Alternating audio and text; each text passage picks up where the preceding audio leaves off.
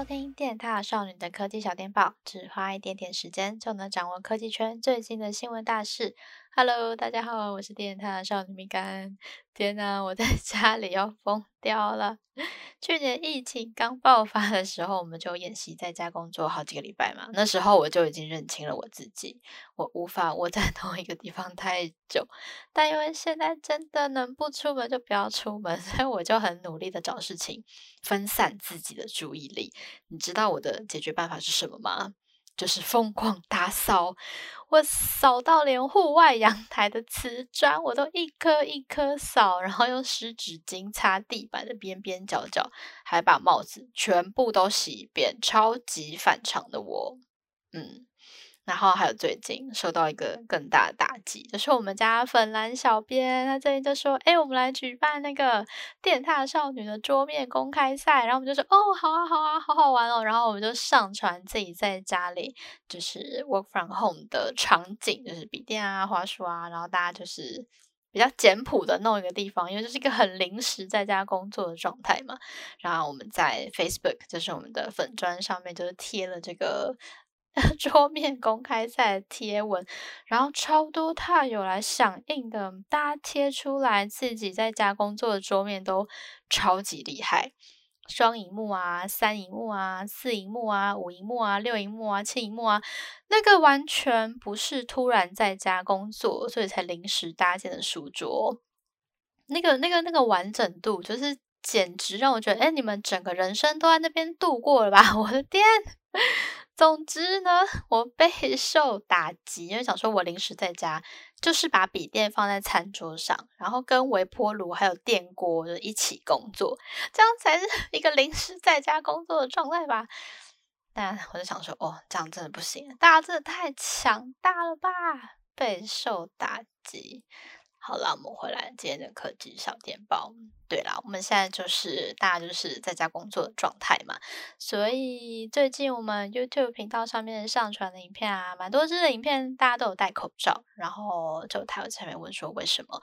那是因为有导演在旁边帮忙拍摄，那为了就是要保护编辑跟导演大家的安全嘛，所以我们就全程戴上口罩。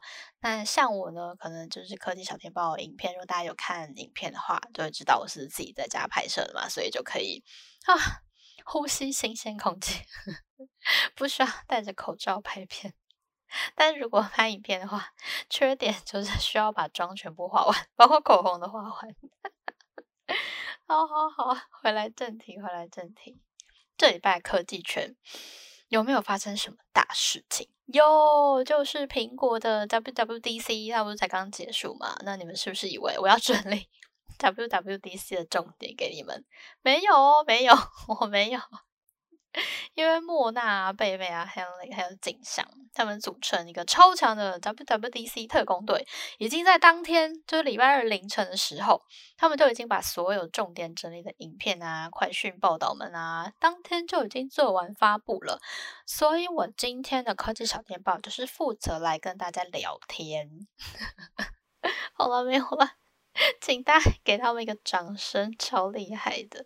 那 WWDC 之后嘛，我们现在手上正在着手进行的一些后续的计划跟主题啊，包括像是 iOS 十五 Beta 的使用心得跟体验，或者是我们现在就因为大家工作在家工作嘛，所以就是有一些被大家问爆的问题。比如有没有一万到两万的便宜的笔电参考推荐，或者是我现在要买一台平板好，还是直接买笔电好等等的这些题材，我们正在如火如荼的进行。嗯，所以这些题材如果大家有兴趣的话，也可以到我们的 Facebook，都到我们的 YouTube 频道先订阅起来，这些影片跟内容呢都会陆续的发布。是说 WWDC 上面没有发布新硬体没有关系，因为科技圈就是不缺新玩具给大家买。这礼拜 Sony 果然推出他们的主动降噪真无线耳机的下一代 WF-1000XM4。哦，我去听了他们那个 Sony 官方的发布会，他们的名称是念 WF-1000X Mark IV。非常 Sony 啊，推出的时候，大家就有看到，哎，跟上一代相比啊，就是这一次的体积真的是蛮明显有缩小的，然后上面有多了一个小小的金属的圆柱体。那看官方影片的时候，他们都会就是教你怎么戴嘛，就是把那个圆柱体就是朝最下方这样子来戴。那它里面呢，应该就是一个麦克风设计。然后因为现在大家就 work from home 嘛，视讯跟电话好多，所以我现在自己在看新耳机的时候，也会比之前更加注意麦克风的收音、通话功能等等的。那这一代就是新的耳机啊，又再度强化它的主动降噪功能。我就想说，哦天啊，它上一代就已经够强了。上一代我在听的时候，我觉得就已经是给了大家宇宙级的宁静。这一代，Sony 是不是想要把大家推进黑洞里啊？总之呢，Sony 的这款耳机啊，他们本来就已经是真无线主动降噪耳机界的大大众的大大众的大大了。那我们一定也都会在后续开箱给大家看，就请大家稍等我们一下啦。再来呢，大家可以存钱要买的东西是新相机。大家之前如果来台北玩，也是逛大稻城的话，一定会发现有一间超精致、超美的小店。